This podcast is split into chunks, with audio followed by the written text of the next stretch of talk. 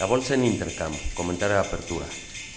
En México, a las ocho de la mañana conoceremos la actividad económica del I G A E, también el dato de la inflación quincenal. El Servicio de Administración y Enajenación de Bienes obtuvo cincuenta y seis millones de pesos en la segunda subasta realizada en Los Pinos. Únicamente vendió nueve de los veintisiete inmuebles subastados. Los recursos se destinarán a Guerrero. Volaris lleva un rendimiento del ochenta y dos punto cuarenta y cuatro por ciento en lo que va del año. Su market cap ha subido ocho mil setecientos cuarenta y tres millones de pesos. Alboa invertirá seiscientos millones de pesos este año en ocho complejos de boliche, estos ubicados en la Ciudad de México, Puebla y Querétaro. La empresa irlandesa Smurfit Kappa invertirá seiscientos cincuenta millones de pesos en una planta de papel corrugado en Baja California. El Aeropuerto Internacional de Chetumal recibirá un presupuesto superior a ciento cuarenta y nueve millones de pesos para las obras de remodelación y ampliación.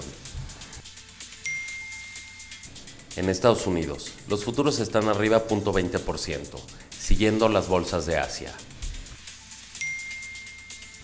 El índice de la actividad nacional de la Fed de Chicago se ubicó en menos cero punto cero cinco contra menos cero punto veinte esperado.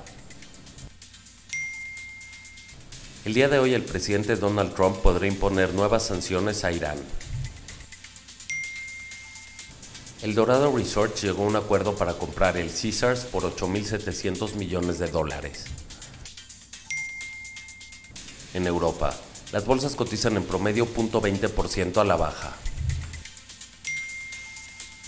En Alemania, el I F O Clima de Negocios salió en línea a lo estimado, ubicándose en noventa y siete punto cuarenta unidades. En Asia, el Nikkei cerró arriba cero punto trece por ciento, Hang Seng arriba cero punto catorce por ciento. La bolsa de Shanghái cerró con un avance del cero punto veintiuno por ciento.